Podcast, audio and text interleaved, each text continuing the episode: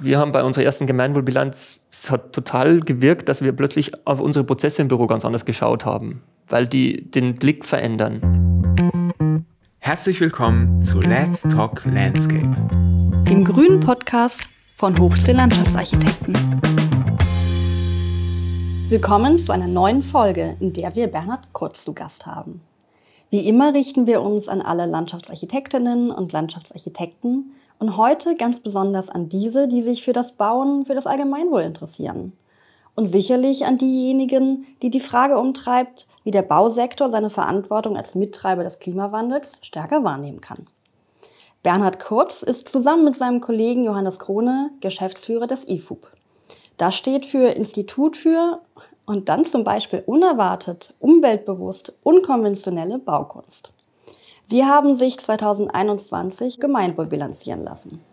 Liuba Lissner und Klaus Hermann sprechen mit ihm darüber, was sich dadurch initiiert im Büro verändert hat, welche Denkprozesse angestoßen wurden und warum Bernhard Kurz tatsächlich allen interessierten Büros empfiehlt, sich mit diesem Konzept zu beschäftigen und sich dann vielleicht auch selbst Gemeinwohl bilanzieren zu lassen.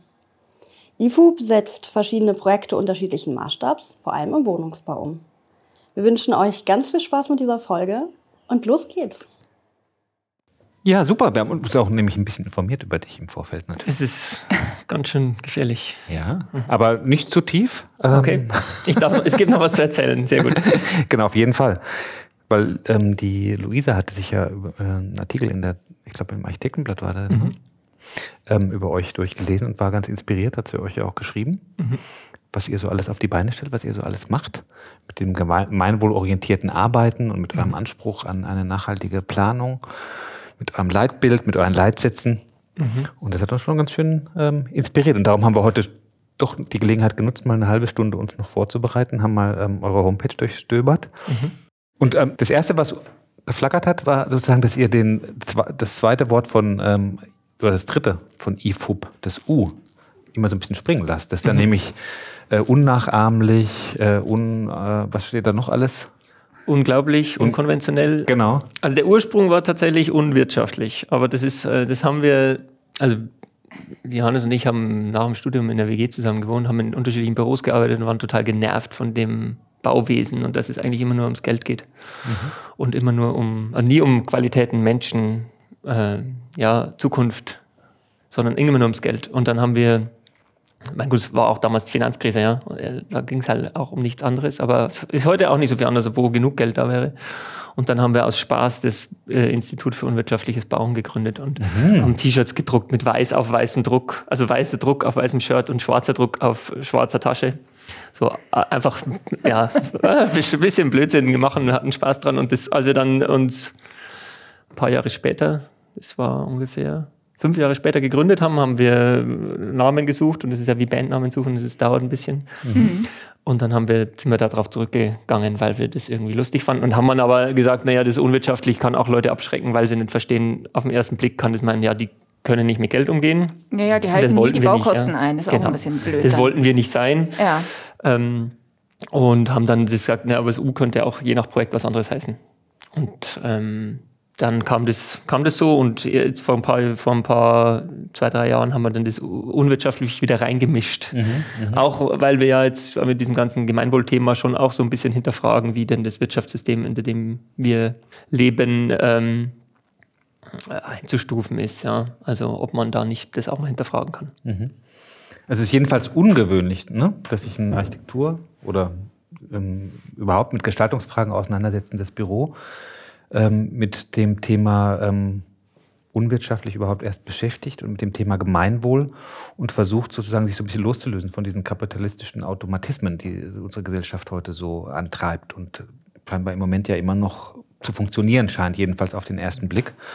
Also was uns jedenfalls gleich auffiel, ist hier bei diesen zehn Grundsätzen, die wir total äh, interessant fanden und äh, wegen derer ich zum ersten Mal vor Publikum meine Lesebrille aufgesetzt habe, weil wir das so klein ausgedruckt haben, steht nicht bauen. Und da haben wir uns dann natürlich schon gefragt, wenn das sozusagen der erste Grundsatz ist, also das ist sicherlich oft tatsächlich irgendwie die beste Variante, kann man davon leben, wenn man seinen Bauherrn als erstes sagt, also am besten wäre es eigentlich, wir würden gar nichts bauen.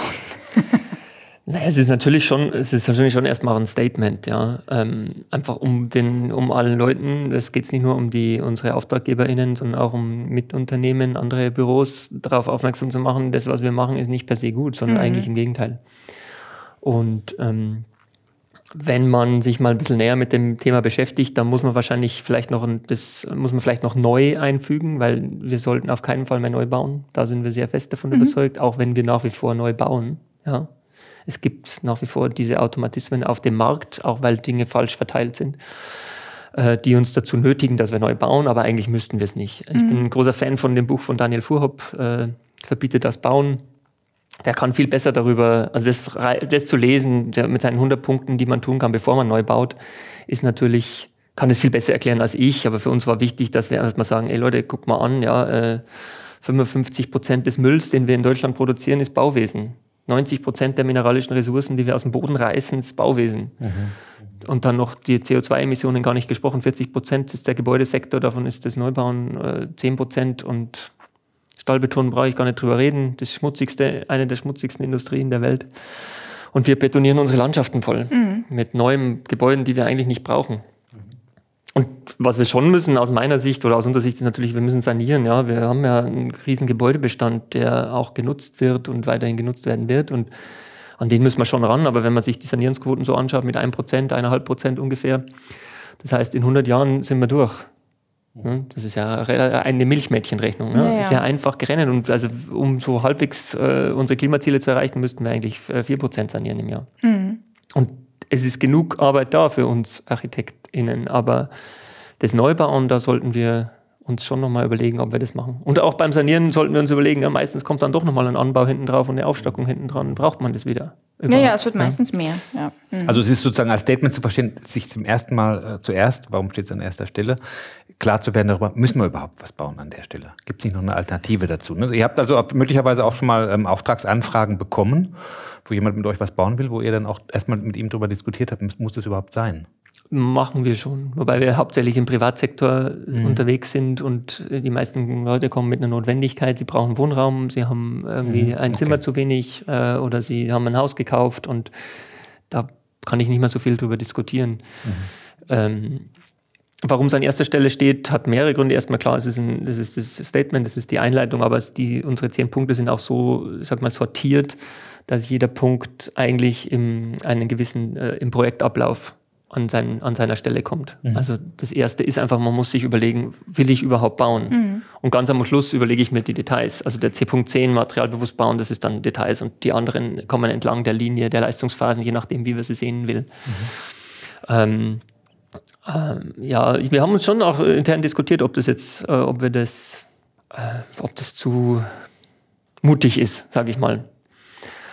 Aber ich würde es trotzdem wieder machen, weil unsere KundInnen sagen, das erhöht schon die Glaubwürdigkeit. Also wir schwatzen niemandem was auf, sondern wir wollen wirklich das Beste rausholen für, für unsere AuftraggeberInnen, aber auch für die Umwelt und für die, für die Gesellschaft. Und da kann man schon als allererstes mal darüber diskutieren. Uns ist an, der, an dem zweiten, äh, als zweiten Leitsatz habt ihr ja dann stehen, sanieren vor Neubauen. Da ist uns noch durch den Kopf gegangen, ähm, bevor etwas saniert werden muss, äh, muss es ja erstmal in sanierungswürdigen Zustand kommen, weil man es oftmals auch vielleicht äh, nicht äh, gut genug pflegt und unterhält. Das ist jedenfalls so unsere Erfahrung in den öffentlichen Bauten und auch in den öffentlichen Freianlagen, dass oftmals äh, 20 Jahre lang ähm, nach einem Neubau irgendwie relativ wenig an der Unterhaltung und an der ähm, Instandhaltung investiert wird und dann die äh, Anlagen auf Deutsch gesagt verloddern und man dann nach Irgendwann 20, ist es- 30 irgendwann Jahren sagt, okay, müssen wir es halt, müssen wir es halt alles komplett neu machen. Ne? Also das heißt, es ist zu wenig Geld in den öffentlichen Haushalten für Unterhaltung, Maintenance heißt es ja bei euch auch in eurer Sprache.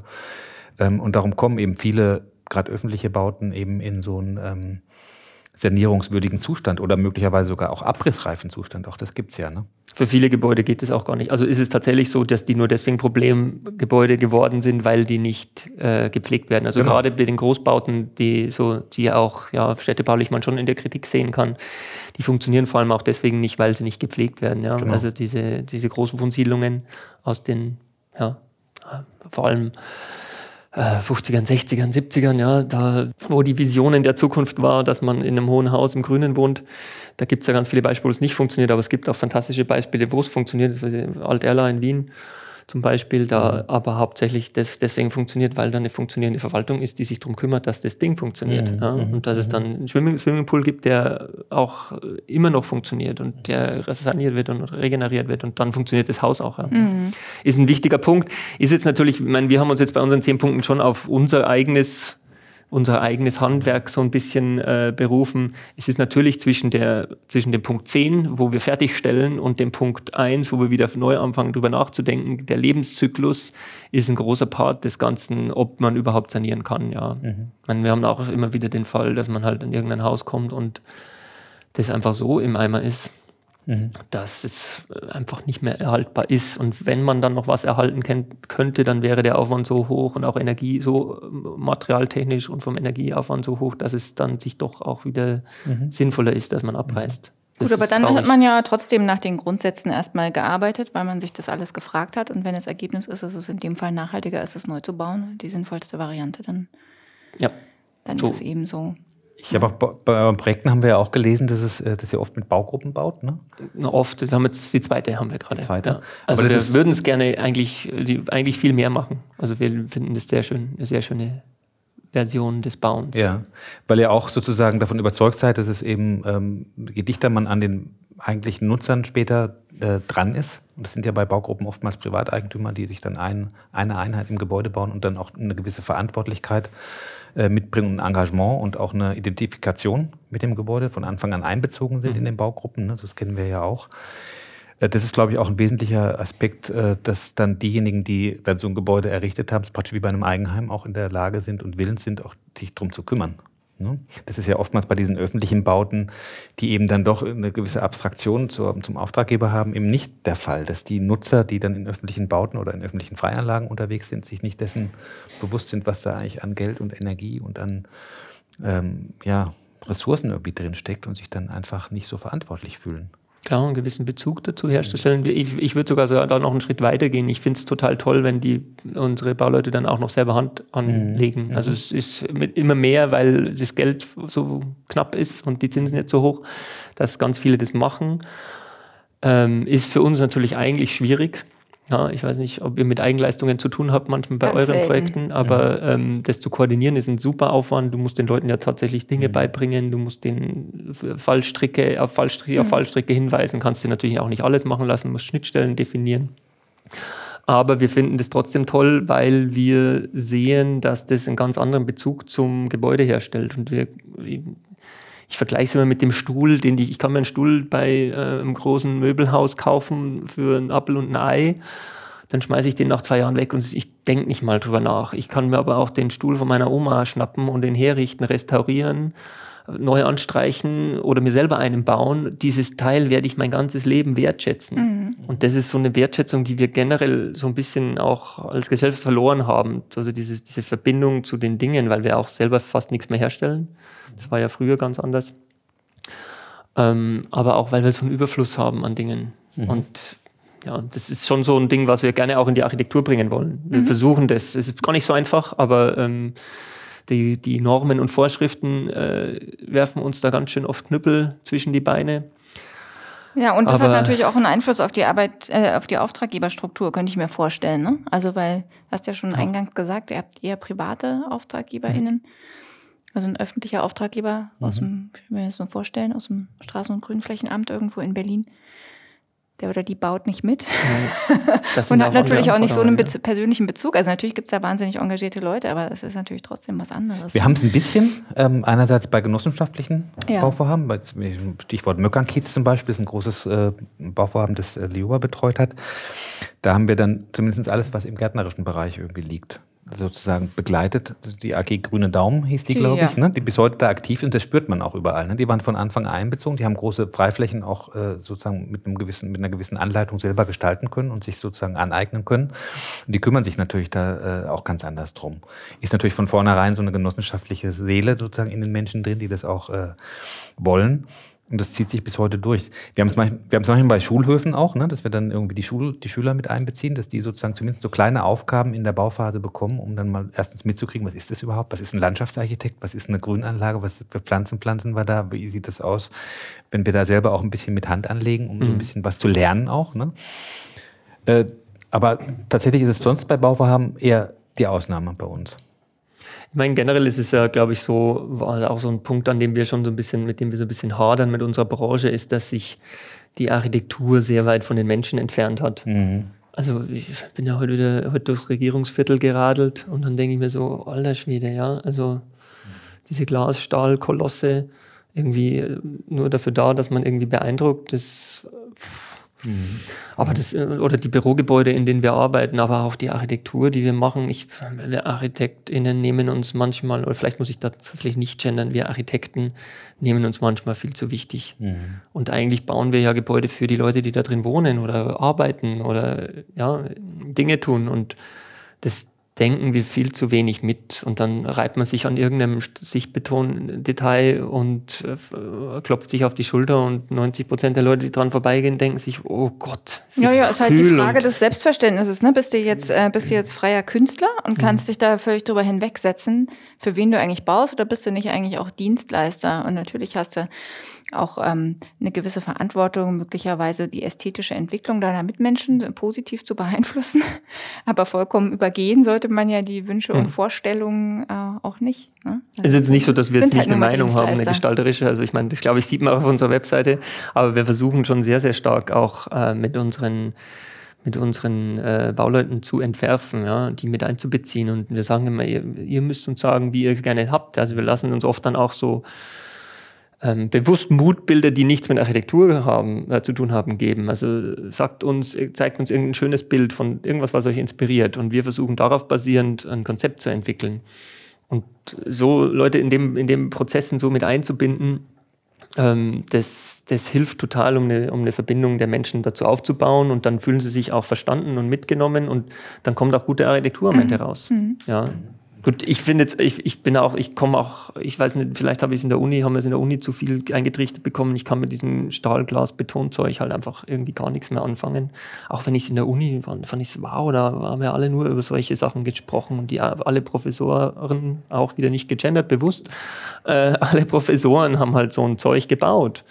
Und unsere, die Architektur, in der wir studiert haben, war auch fast so. Beziehungsweise die alten Gebäude nicht. Die sind ja, die waren eigentlich ganz anders und viel schöner. Und wenn man dann mal im Denkmalschutz arbeitet und sich denkt, wow, was haben die damals für Gebäude geplant? Und da war innen drin war alles bunt und farbig und froh und und außen, da wurde auch nicht auf irgendwelche Fugen geachtet, sondern wurde halt ein Ornament dran gemacht. Und dann gab es halt einen Versprung und eine Lisene und da wird damit gearbeitet. Das ist irgendwie so, dies, was man da Qualitäten rausgearbeitet hat aus so, aus so einem Quader, das haben wir verlernt. Und ja, heute ist es ja so absurd, dass es teurer ist, sich ein bündiges Detail äh, ausführen zu lassen, als einfach zu sagen, hey, da gibt es halt einen Versprung.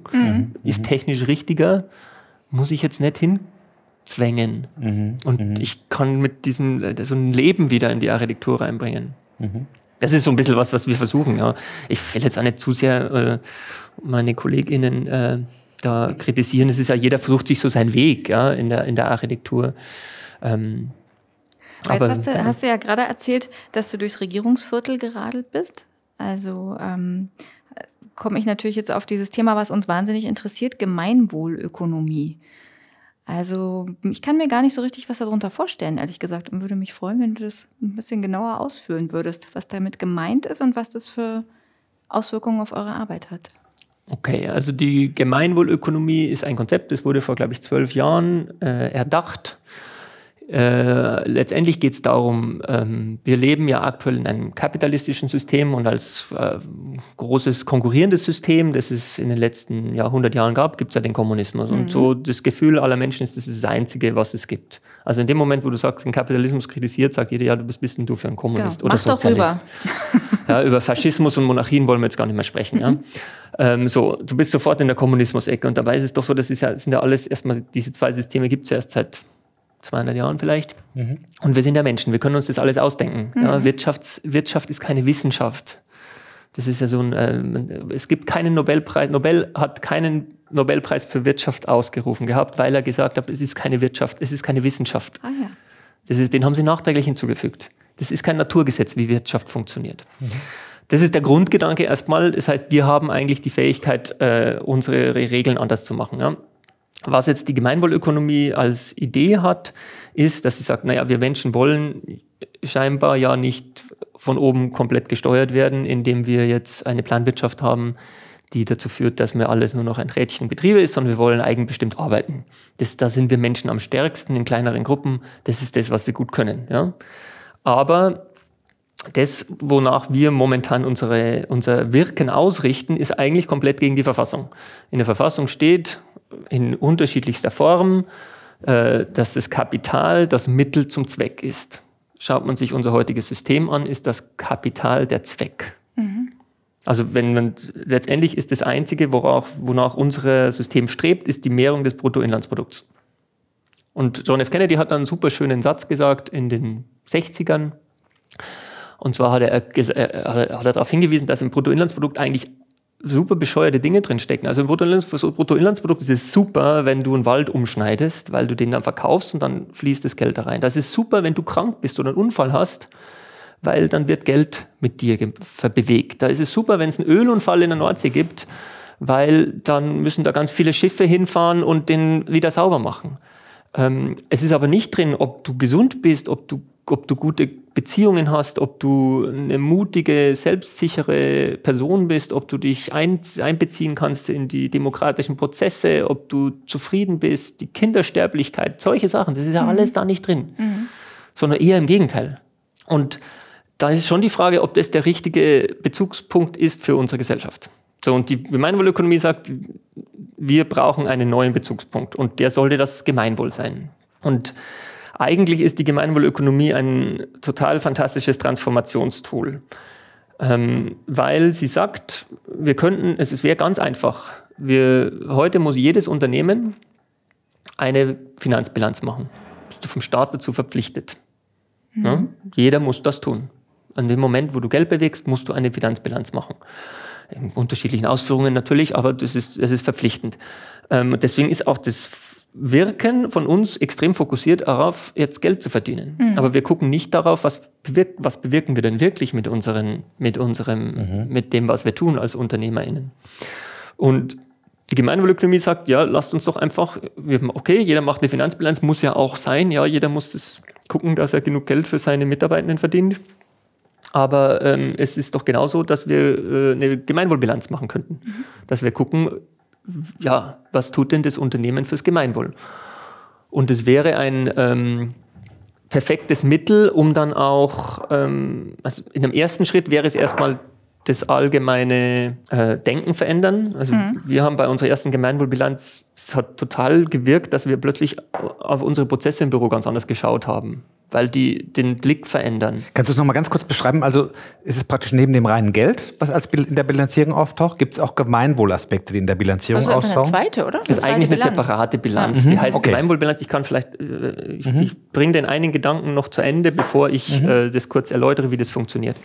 Also in dieser, äh, also mit dieser Gemeinwohlbilanz, da, wenn man die macht, dann kommen am Ende, äh, also erstmal verändert das Denken. Und dann könnte ich das natürlich auch nutzen, um äh, Anreize zu setzen. Also man kriegt, man schreibt diese Gemeinwohlbilanz runter, die wird dann auditiert von externen Auditoren, die checken, ob das alles okay ist, dann gibt es Punkte und am Ende gibt es eine Gesamtpunktzahl. Und plötzlich hast du ein Bewertungssystem, wo du gucken kannst, wie gut ist denn das Unternehmen zum, im, im Verhältnis aufs Gemeinwohl. Genauso wie du eine Finanzbilanz hast, da steht zum Schluss nach der Gewinn- und Verlustrechnung steht eine Zahl und danach wird das Unternehmen bewertet. Mhm. Und genauso wird es mit der Gemeinwohlbilanz, mhm. funktioniert es mit der Gemeinwohlbilanz. Und du könntest das natürlich versuchen, warum äh, erheben wir Steuern nicht auf Basis der Gemeinwohlzahl anstatt auf Basis der Gewinnzahl? Mhm. Warum, erheben, warum vergeben wir Aufträge nicht auf Basis dessen, wie gut ein Unternehmen für das Gemeinwohl äh, ist, anstatt auf Basis dessen, ob es das Billigste ist? Weil das letztendlich das, wirklich das Billigste ist und nicht das Günstigste. Mhm. Warum, also, warum vergeben wir Kredite nicht auf Basis dessen, was das Unternehmen für die Gesellschaft tut und nicht mhm. auf Basis dessen, ja, ob jetzt der Kredit zu 100 Prozent zurückgezahlt werden kann, weil ja schon so tausende Milliarden Euro irgendwo anders stecken. Also man hätte total, man hätte ein Tool an der Hand, womit man die Wirtschaft sehr, sehr gut umbauen könnte. Und warum wir das, warum ich mich dafür engagiere, ist, ich habe so wahnsinnig das Gefühl, ich treffe extrem viele engagierte Menschen und alle haben irgendwie so ein Thema und engagieren sich da unglaublich dafür und scheitern aber immer wieder. Und Äh, ich war hier beim Architects for Future Bauwende Festival in Berlin und fand es eine, eine tolle Veranstaltung. Drei Tage lang habe ich mir jeden Vortrag reingezogen und das war, jeder Person war so. Mhm. Alle halt wollten was bewegen. Und am Ende war es aber so, alle haben, sind an den gleichen Themen gescheitert, nämlich dem, dass das Geld bestimmt und nicht das, was Sinn macht. Mhm.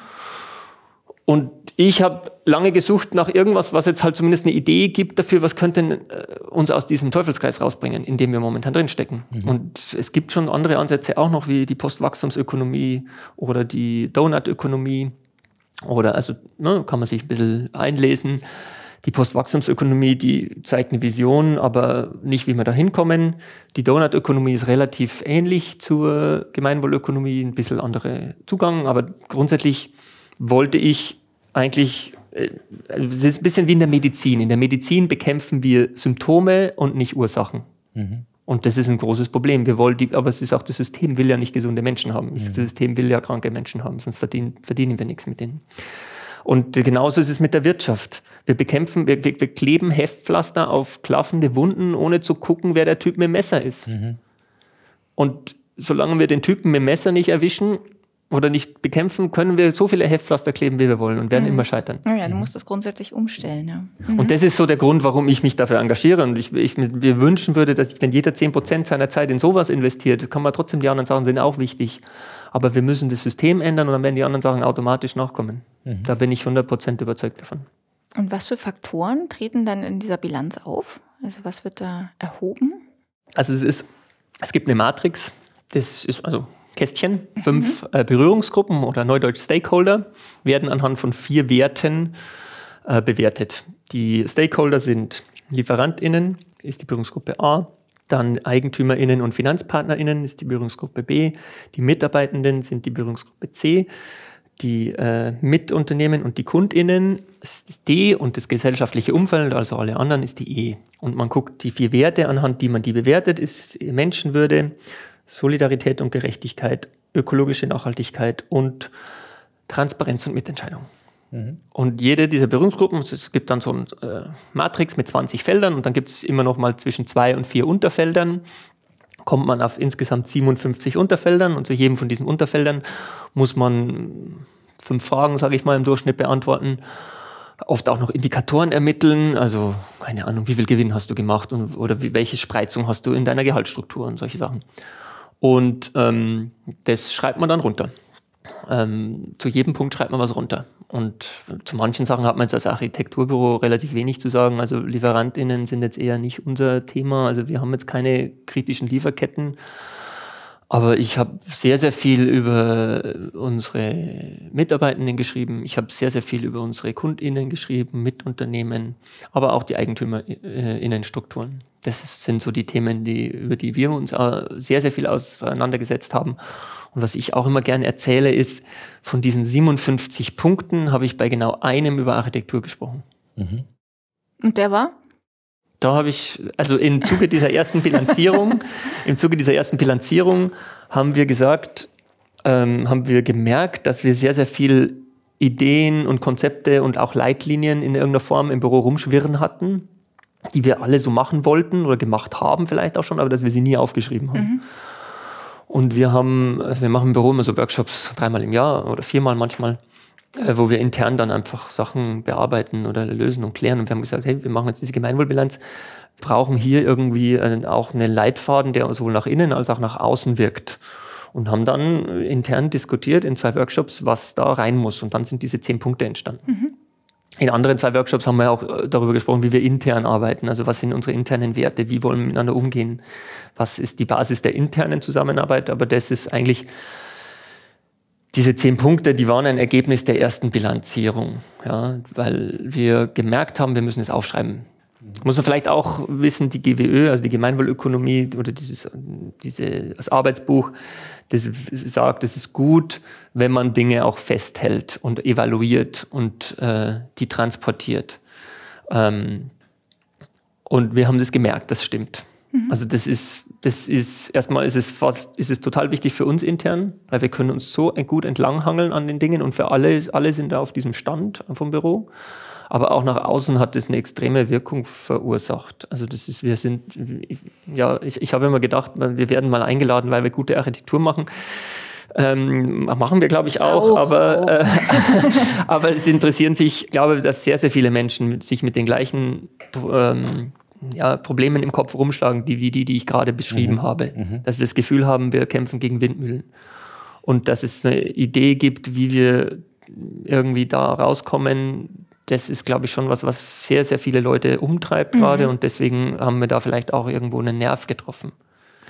Ich finde das total spannend. Ich habe mich auch schon mal damit beschäftigt, weil wir unser Büro vor vielen Jahren auf äh, ein Leitbild eingeschworen haben, das wir uns auch selber im Büro mit allen Mitarbeiterinnen und Mitarbeitern genau auch bei so einem Workshop gegeben haben, gemeinsam nachhaltig gestalten.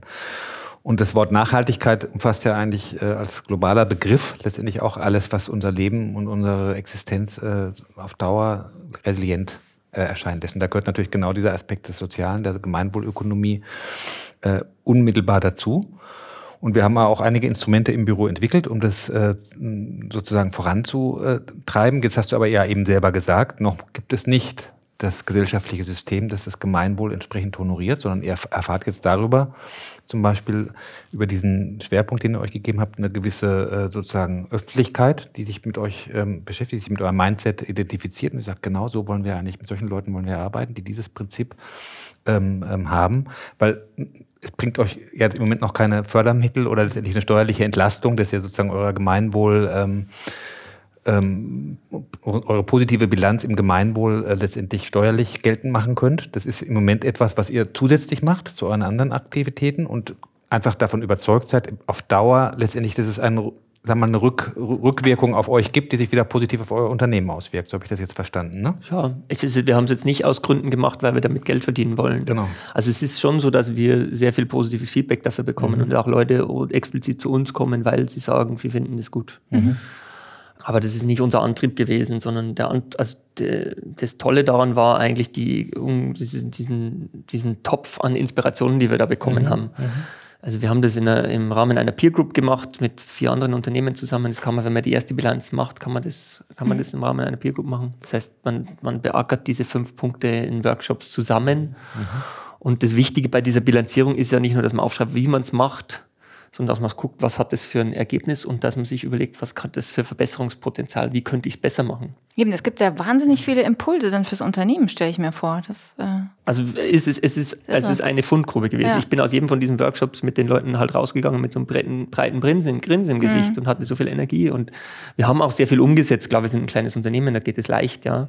Aber ähm, das hat total Spaß gemacht. Und das hat irgendwie so auch ein bisschen, wieder ein bisschen Sinn reingegeben. Aber es hat auch Augen geöffnet zum Teil, weil man, wir haben halt gedacht, naja, wir machen eh schon alles richtig so ein bisschen. Mm, ja, ja, das man haben wir auch schon ja, immer gedacht. Man, man denkt ja, man macht sehr viel, man macht auch schon viel richtig, ja. Aber äh, gerade die Unternehmen, die Gemeinwohlbilanz macht, sind leider meistens auch die, die eh schon fast oder die sehr, sehr engagiert in der Richtung sind. Mhm. Aber äh, es hilft trotzdem, also es kaufen dann trotzdem so Aha-Erlebnisse, wie zum Beispiel, ich sage jetzt mal ein Beispiel, das mhm. mir aufgefallen ist, also Geld zum Beispiel, also FinanzpartnerInnen, da denkt man halt sofort an Banken. Ja, wo liegt mein Geld? Liegt es auf einer ordentlichen Bank oder ist es so eine Bank, die halt in Fossiles investiert und sonst was, ja? Ist klar, da gibt es auch Alternativen äh, diverser Natur, da kann man sein Geld irgendwo anders hinlegen, aber wo es es nicht gibt, ist Versicherungen. Mhm. Versicherungen gehören zu den größten Finanzkonstrukten, Konzernen der Welt und da gibt es keine einzige, die wirklich, wie jetzt die GLS Bank oder so, sich auf die Fahnen schreibt, dass sie das wirklich transparent, das Geld, mit dem Geld keinen Mist anstellt.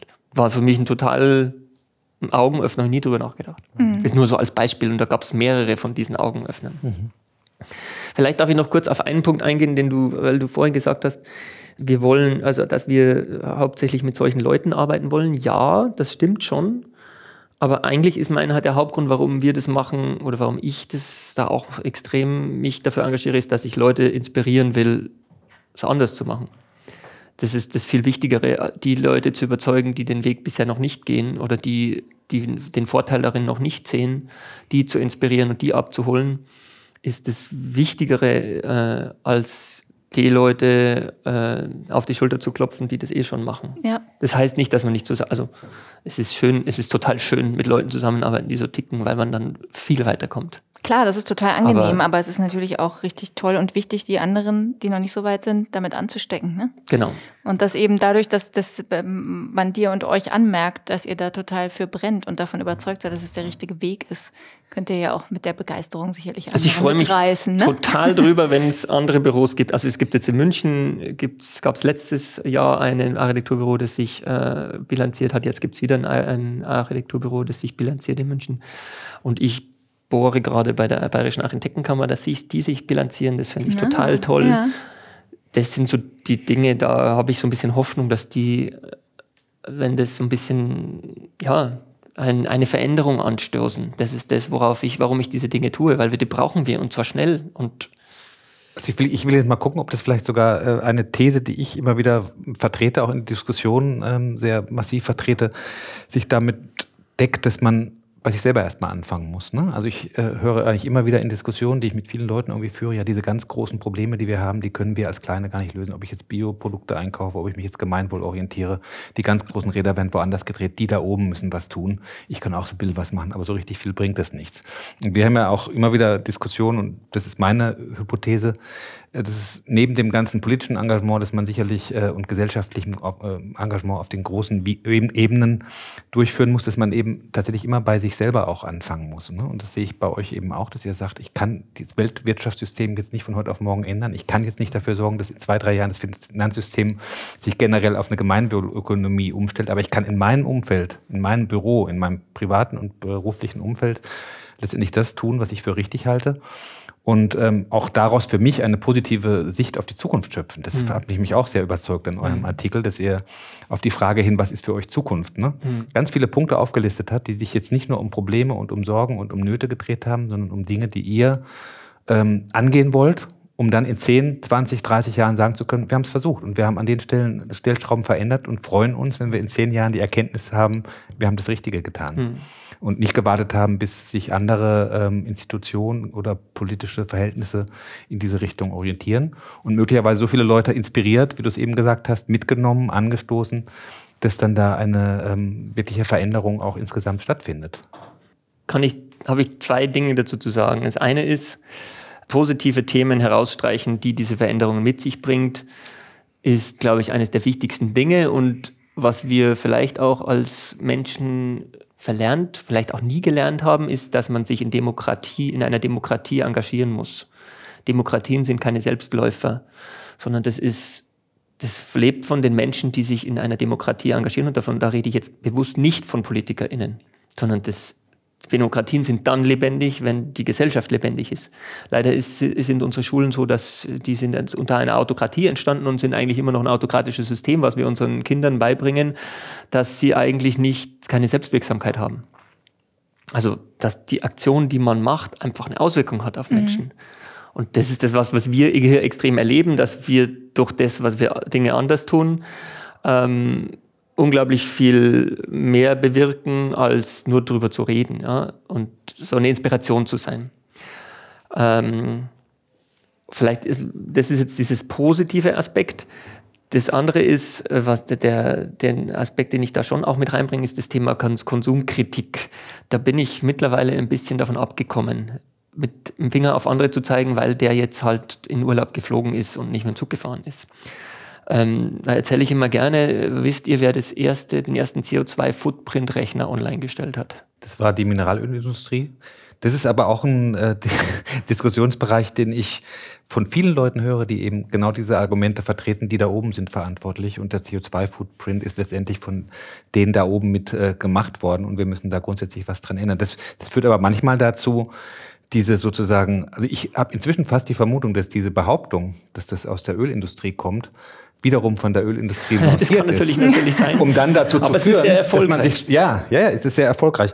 Aber ich, das bringt, glaube ich, nicht so viel weiter. Ich glaube, dass, dass, ich glaube schon, dass jeder machen soll und auch sehen soll, dass einem eine Zugreise ist schöner als eine Flugreise, weil du nimmst, die, du nimmst den Weg wahr. Ja? Es, kann total toll sein, dass wir, dass wir vielleicht unsere Wirtschaft verlangsamen, weil wir dann vielleicht alle weniger arbeiten müssten. Mhm. Ja? Es sind lauter so also positive Beispiele erzählen, aber das, was, was die Industrie, Mineralindustrie geschafft hat, ist, dass wir gegenseitig mit dem Finger aufeinander zeigen und sagen, hey du, du, ja, okay, du isst vegan und äh, fährst kein Auto, mhm. aber du bist, bist letzten Urlaub nach Thailand geflogen. Ja. Mhm. Und wir, wir verheizen uns gegenseitig mit solchen Paralleldiskussionen, die nicht zu einem Ziel führen, sondern wir, definitiv, wir müssen die, die Gesellschaft, die Wirtschaft verändern, um die groß an den großen Rädern zu drehen. Also wir müssen an die Wurzel vom Problem. Ja, und äh, das schaffen wir aber nicht darin, dass wir uns gegenseitig blöd anmosern, sondern wir schaffen es dadurch, dass wir gemeinsam zusammenarbeiten und uns neue Ideen ausdenken, die cool sind, die Spaß machen, die Freude bereiten. Also eine sehr positivistische äh, Sicht auf die Zukunft und ein großer Glaube auch, dass die Menschen am Ende durch langsame Überzeugung und durch immer wieder sozusagen mit Positivbeispielen vorangehen, dann irgendwann eines Besseren belehrt werden. Das ist eine sehr positivistische und idealistische mhm. Sicht auf die Welt. Das heißt also auch, dass du zum Beispiel Leute, die sich da etwas radikaler verhalten, wie diese Klimaaktivisten und Bewegungen, die sich auf die Straße kleben und bewusst auch sagen, es ist ein Punkt erreicht, wo wir nicht mehr mit Reden und mit langsamem, behutsamen Voranschreiten weiterkommen und sagen, na, ist schon okay, wenn du mal fliegst. Vielleicht überlegst du es dir dann im nächsten Jahr oder im übernächsten, ob du es nicht nochmal machst. Also dass du gegen diese Radikalität eigentlich auch äh, eher eine ganz positive und idealistische Sicht äh, stellst. Ich finde, dass es die genauso braucht. Also ich bin dankbar, dass sich die auf die Straßen kleben, wenn ich ehrlich bin. Äh, ich, ich, für mich ist es ein Umgehen damit, mit, meinem, mit meiner eigenen Verzweiflung umzugehen, weil mhm. ich schon verzweifelt bin, mhm. dass alles, alle sagen, wir müssen uns verändern und wir rennen einfach weiter auf den, wir, gehen noch weiter aufs Gas. Also mhm. diese, der Bus, der auf den Abfahr Abhang zu und wir, wir klemmen das Gaspedal gerade fest, mhm. anstatt dass wir die Bremse treten. Und das ist, das, also ich kann jetzt nicht sagen, dass ich nicht auch ja, aber an dem Punkt würde ich gerne noch mal einen Moment festhalten, weil ich da mit, weil wir auch immer in Diskussionen, auch im Freundeskreis oder auch im Büro, äh, genau mit diesen gleichen Fragen uns natürlich auch beschäftigen. Nicht auf den anderen zeigen, sondern eben behutsam bitten, doch mal drüber nachzudenken und so mit gutem Beispiel vorangehen und so weiter. Ne? Aber es dauert ja ewig und man hat das Gefühl, auch äh, dieser Bus, der auf den Abgrund zufährt, ist vielleicht irgendwann nicht mehr aufzuhalten. Deswegen glaube ähm, ich, es braucht auch die Leute, die sich auf die Straße genau. kleben. Ich, ich, würde mir wünschen, dass ich den Mut hätte. Ich habe den nicht so okay. wie die. Mhm. Ich versuche es ich versuche halt in meinem Bereich, mit der, in der Position, in der ich jetzt gelandet bin, das Leben hat mich hier hingetragen, versuche ich so viel wie möglich an meinem, an meinem Rädchen zu drehen, um vielleicht das große Rad in Bewegung zu setzen. Es könnte ja auch sein, dass du durch dein Engagement und deine Fachlichkeit tatsächlich unterm Strich mehr dazu beitragen kannst, als wenn du dich auf die Straße klebst.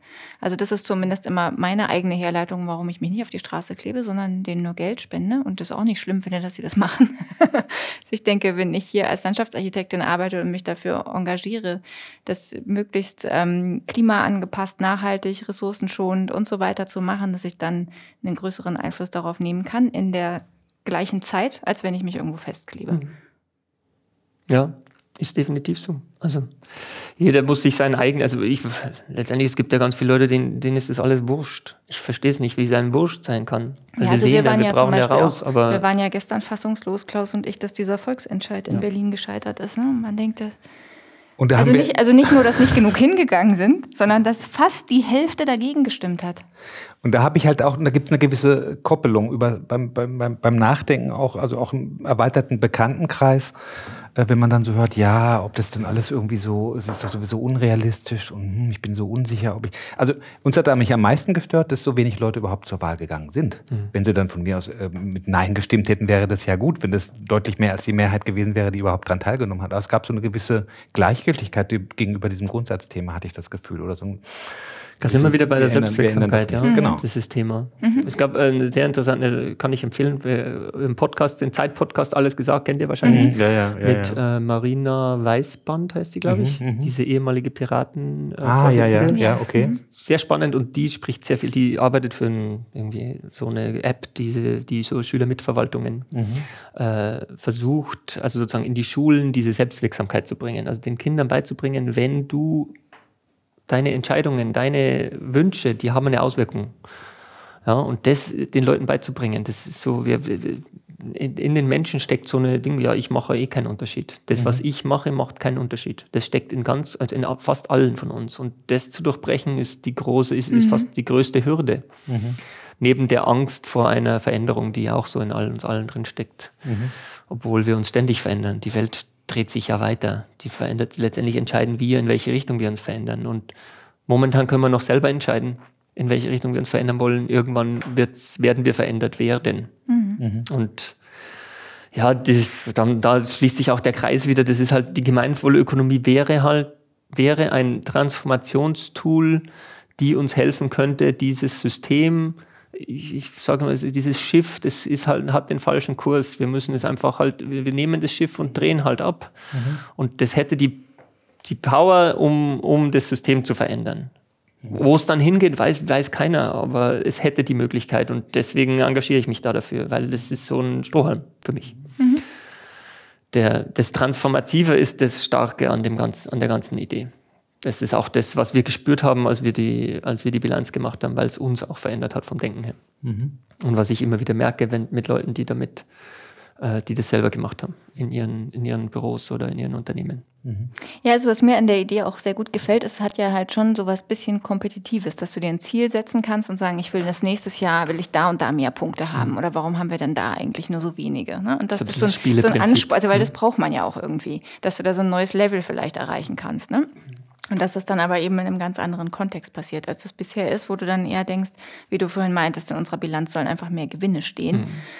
Ähm, das finde ich daran total spannend. Weil wir haben ja vor, vor, ich weiß gar nicht, war das zwei, drei Jahre her, haben wir uns ja immerhin klimaneutral gestellt ne, und haben einmal das alles aufgestellt, was wir ähm, da so an, an, ich weiß gar nicht, in was wurde das gemessen?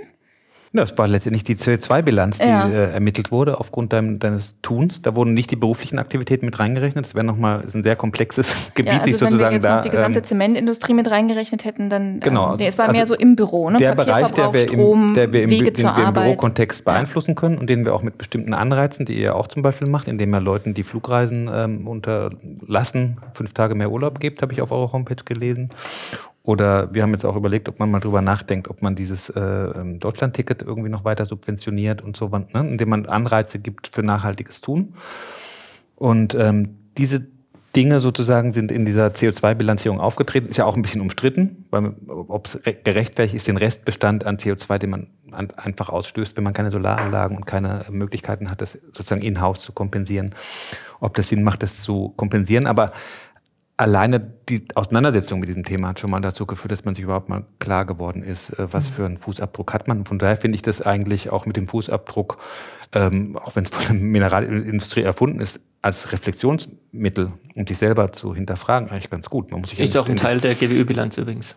man, muss ja, man muss sich natürlich ständig mit der Peitsche auf die Schulter hauen und sagen, oh Gott, wie schrecklich bin ich. Ich muss eigentlich von den acht oder neun äh, Tonnen, äh, die ich da äh, produziere, irgendwie auf ein oder zwei eigentlich runter. Schaffe ich eh nie, ist ausgeschlossen. Aber ich kann zumindest versuchen, okay, an den einen oder anderen Stellschrauben zu drehen. Das ist so das Spielerische da auch dran. Ich sehe da nicht nur was, äh, was äh, sozusagen Negatives und Selbstkasteiendes drin, sondern so eine Selbstreflexion. Aber worauf ich noch hinaus wollte bei diesem Klim- klimaneutral stellen, ist eben, wir haben das alles ermittelt, weil wir dann irgendwie dachten, okay, vielleicht haben wir irgendwas vergessen, zahlen wir lieber den doppelten Ausgleich, so. Ähm, aber damit war es dann ja auch irgendwie abgeschlossen. Also da ist nichts, da ist kein Ziel dabei, was man erreichen könnte. Man könnte sagen, nächstes Jahr wollen wir weniger, dann müssen wir auch weniger zahlen, okay, aber das ist ja trotzdem nicht das Gleiche, als wenn man im Zuge von so einer Bilanz sich da immer weiterentwickeln kann. Und das ist das, was mir daran echt gut gefällt. Ich, ich äh, erzähle immer gerne das Beispiel von äh, einer, also dies, diese GWÖ-Bilanz ist nicht nur eine Transform kann nicht nur ein Transformationstool sein, um ein Unternehmen in Richtung jetzt Gemeinwohl zu bringen, sondern auch um andere Transformationsprozesse zu äh, koordinieren oder zu leiten. Ähm, und es gibt in, in so ein Holzbauunternehmen, die äh, heißen Sebu Holzbau, sitzen irgendwo in, ich glaube in Bayern oder Baden-Württemberg.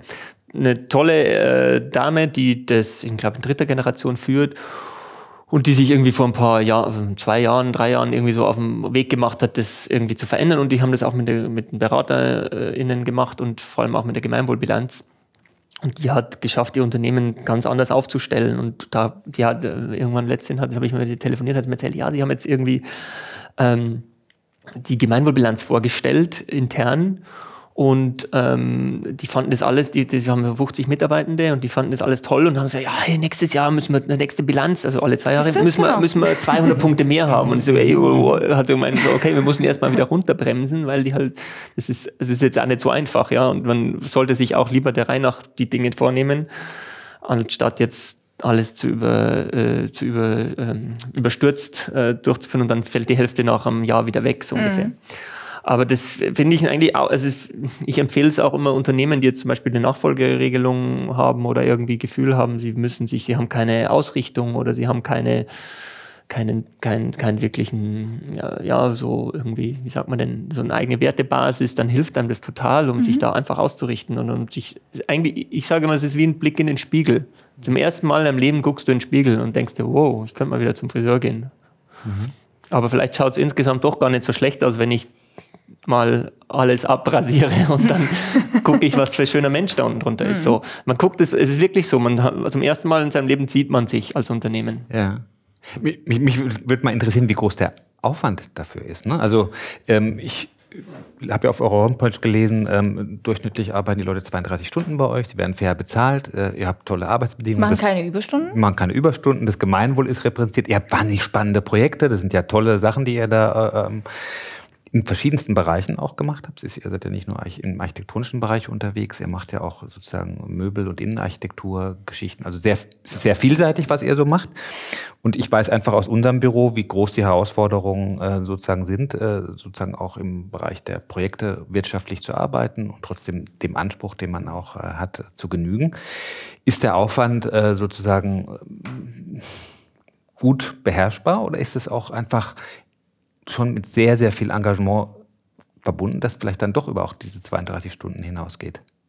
Also ich, ich halte mich relativ gut dran an die 32 Stunden. Ähm, ich glaube, ich hatte letztes Jahr 60 Überstunden oder so aufs ganze Jahr. Super. Ähm, jetzt, was den Aufwand der Gemeinwohlbilanz betrifft, ist es, muss man es ein bisschen diversi diversifiziert sehen.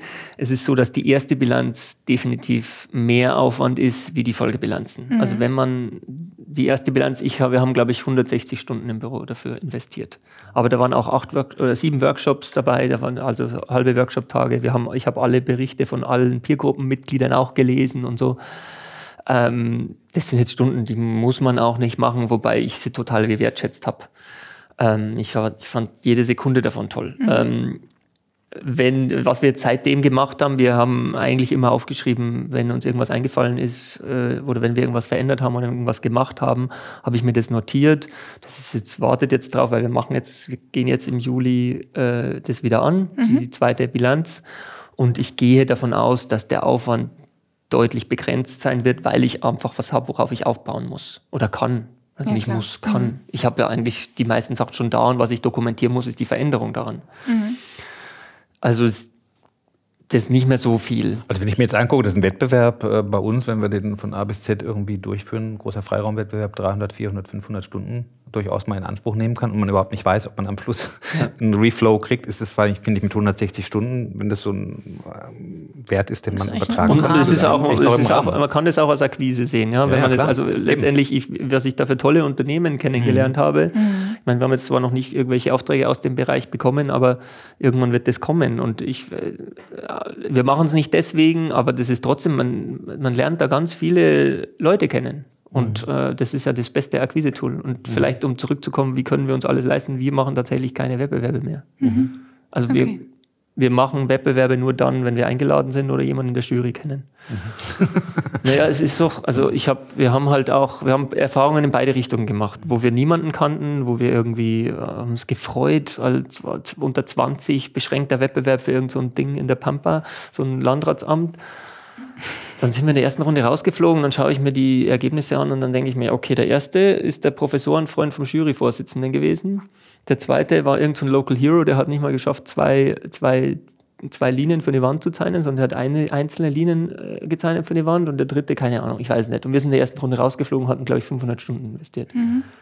Das- und dann andere Seite haben wir mit dem größeren Münchner Büro einen Wettbewerb zusammen gemacht drei Wochen vor, dem, vor, dem, vor der Jury-Sitzung war doch der 50. Geburtstag von einem von den Chefs und dann kam die halbe Jury, Jury bei dem. Die, kennen sich halt alle untereinander und so. Und das ist halt so, wenn man in diesem Ding nicht drinsteckt, dann ist es verlorene Liebesmühe. Dann ist es eigentlich nur eine Legimita Legitimation eines bereits feststehenden, gewünschten Gewinners. So ein bisschen. Und deswegen, ja, wir, sind da, wir haben da so ein bisschen Frustration und wir wollen aber auch die Leute nicht ausbeuten. Das wollten wir noch nie. Wir wollten auch nicht ausgebeutet werden.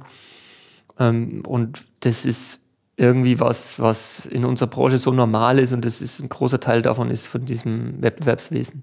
Mhm. Das, ich weiß nicht, in der Landwirtschaft ist es vielleicht nicht ganz so extrem, ich weiß es nicht, aber. Wir werden vielleicht nicht so brutal viele Stunden verbraten, aber es ist natürlich trotzdem so, egal wie gut du da vorher die Termine geplant hast und dir da irgendwie einen Fahrplan gemacht hast. Das ist ja auch unbezahlte Arbeit. Das ist ja, wenn wir, wenn wir die Hälfte davon, von der Zeit jetzt, wenn ihr dafür soziale Projekte machen würdet, dann wäre wahrscheinlich viel mehr der Welt zurückgegeben und, und da- da wären ja diese offenen Wettbewerbe mit irgendwie 100 Leuten, die da teilnehmen oder selbst beschränkte mit 20. Das ist ja so eine Ver Verschwendung von kreativer Lebensenergie. Ja, das ist Also schon eine Argumentation. Also so, so Aber gut, Ich sehe es schon ein bisschen anders. Ich finde, Wettbewerbe machen wir eigentlich in der Regel auch Ich finde, das ne? Wettbewerbswesen hat schon auch seine Berechtigung, wenn sie nicht, wie du das jetzt eben beschildert hast, was sicherlich auch in Einzelfällen vorkommt, also sozusagen von ähm, Vorabsprachen und so weiter unterwandert werden, ist es ja schon zumindest der Versuch, vorrangig äh, damals auf die Gestaltungsqualität gemündelt, äh, geb- gebündelt, ähm, zu versuchen, die beste Idee möglichst objektiv unter einer Vielfalt von Jurymitgliedern und Mitgliederinnen zu bewerten. Und von daher finde ich schon eigentlich einen Weg, auch gerade für junge Büros, die noch nicht so äh, sozusagen in den ähm, Unternehmensetagen verankert sind, auch sich zu, ähm, zu äh, größeren Projekten zu verhelfen. Und ich sehe schon einige sehr erfolgreiche Wettbewerbsbüros aus unserem Bereich, die Landesgartenschauen und ähnliche Projekte gewinnen und das über die Qualität auch äh, gewinnen und über ihre Erfahrung, über ihre Cleverness, mit der sie sozusagen die beste ähm, ähm, Idee auch präsentieren. Aber dass da ein gewisser Zwiespalt damit verbunden ist, gerade wenn wir jetzt irgendwie diese Stundenzahlen mal gegenüberstellen, 160 Stunden für eine Gemeinwohlbilanz und 300 bis 500 Stunden für einen größeren Wettbewerb, dann muss man schon jedenfalls mal konstatieren, das ist überschaubar und es ist sicherlich lohnenswert, darüber mal nachzudenken für viele Unternehmen wie uns auch, ob das nicht ein Weg ist, den man da auch mal beschreiten sollte. Und ich finde das auch sehr schön, was du gesagt hast, dass man in dieser Anfangsphase möglicherweise mit anderen Unternehmen ähm, gemeinschaftlich auch ähm, Dinge in, Workshop, äh, in Workshops erarbeitet, um gegenseitig voneinander zu lernen und zu profitieren. Ne? Kann ich nur empfehlen. Also das ist total fantastisch. Ich kann euch auch anbieten, es gilt äh, generell, das machen wir gerne. Ähm, wenn ihr Interesse daran habt, dann kann ich euch auch für euer Büro eure Gemeinwohl, unsere Gemeinwohlbilanz mal vorstellen, was wir da so gerne. als Ja, das Ergebnisse toll. äh, für uns äh, und so äh, gefunden haben. Ja, ich habe das jetzt vom letzten Monat habe ich es im Münchner Architekturbüro gezeigt. Und äh, ich biete das auch, also auch Zuhörenden an, wenn jemand Interesse hat. Ähm, ich mache das gerne, weil eben ich dafür auch brenne, dass wir da, dass ich da Mit MitstreiterInnen finde, die das, die Idee weiter vorantreiben. Ja. Super, also ich glaube, von unserer Seite ist Unbedingt, unbedingt, ja. äh, nehmen wir das Angebot schon mal, äh, Sehr gerne. schon mal vorsorglich an. Und es ist auch ein schönes äh, Schlusswort fast gewesen, weil es irgendwie so, eine, so einen nächsten Schritt irgendwie auch nach sich ziehen kann, dass die Zuhörerinnen und Zuhörer vielleicht tatsächlich auf euch zukommen. Wir werden ja äh, dann entsprechend auch eure Kontaktdaten äh, mit, äh, mit angeben. Und ähm, ich habe unheimlich viel gelernt über dieses Thema, das mich schon eine ganze Weile eigentlich begleitet hat, Gemeinwohlökonomie, aber bisher noch nicht dazu geführt hat, dass ich da in die Tiefe gehen konnte. Und das, ich glaube, werden wir jetzt tun in Zukunft, oder? Ja. Es gibt da ähm, in ganz Deutschland, also es ist als Verein organisiert, ist manchmal ein bisschen sperrig, die ganze Geschichte, aber es sind alles nette Menschen. Ähm, es gibt da Regionalgruppen, da kann man sich auch mal, kann man sich auch mal ähm, mit den Leuten treffen. In München gibt es immer so einen Stammtisch, wo man sich trifft. Also wenn man so ein bisschen reinschnuppern will. Und da, aber man kann auch komplett unabhängig davon einfach so eine Bilanz machen und sich mit dem System auseinandersetzen. Es ist letztendlich nur ein, ein sehr bereichernder Prozess. Ja. Also ich kann da nur anbieten, dass ich Kontakte herstelle oder äh, selber da in der Hinsicht berate.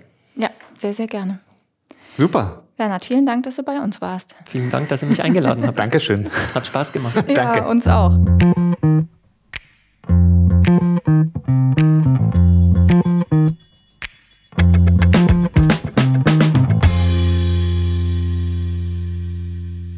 Das war auch schon die Folge mit Bernhard Kurz. Wir hoffen, sie hat euch gefallen. Wenn ihr sein Angebot annehmen möchtet, dann besucht gerne die Webseite von IFUB. Dort findet ihr die Kontaktdaten. Und wenn ihr uns gerne schreiben möchtet und Anmerkungen habt zu diesem Podcast, könnt ihr euch wie immer an media.hochc.de richten. In vier Wochen haben wir dann wieder einen spannenden Gast und es geht rund um Mobilität, um Straßen. Wem gehören eigentlich Straßen? Ist es ein Verkehrsraum oder ist es nicht eigentlich ein öffentlicher Lebensraum, den wir gerade viel zu wenig nutzen? Wir haben Matthias Heskamp zu Gast. Ähm, er ist Geschäftsführer des Reallabor Radbahn und genau ist auch im Verein Paper Planes und wir sprechen zum Beispiel über das Reallabor Radbahn, also ein Projekt in Berlin, aber auch über andere, über kleinere Interventionen wie zum Beispiel Parklets, aber auch hin zu größeren Visionen und zum Beispiel der Broschüre Manifest der freien Straßen. Seid gespannt und wir wünschen euch bis dahin vier schöne Wochen. Genießt die Zeit. Tschüss.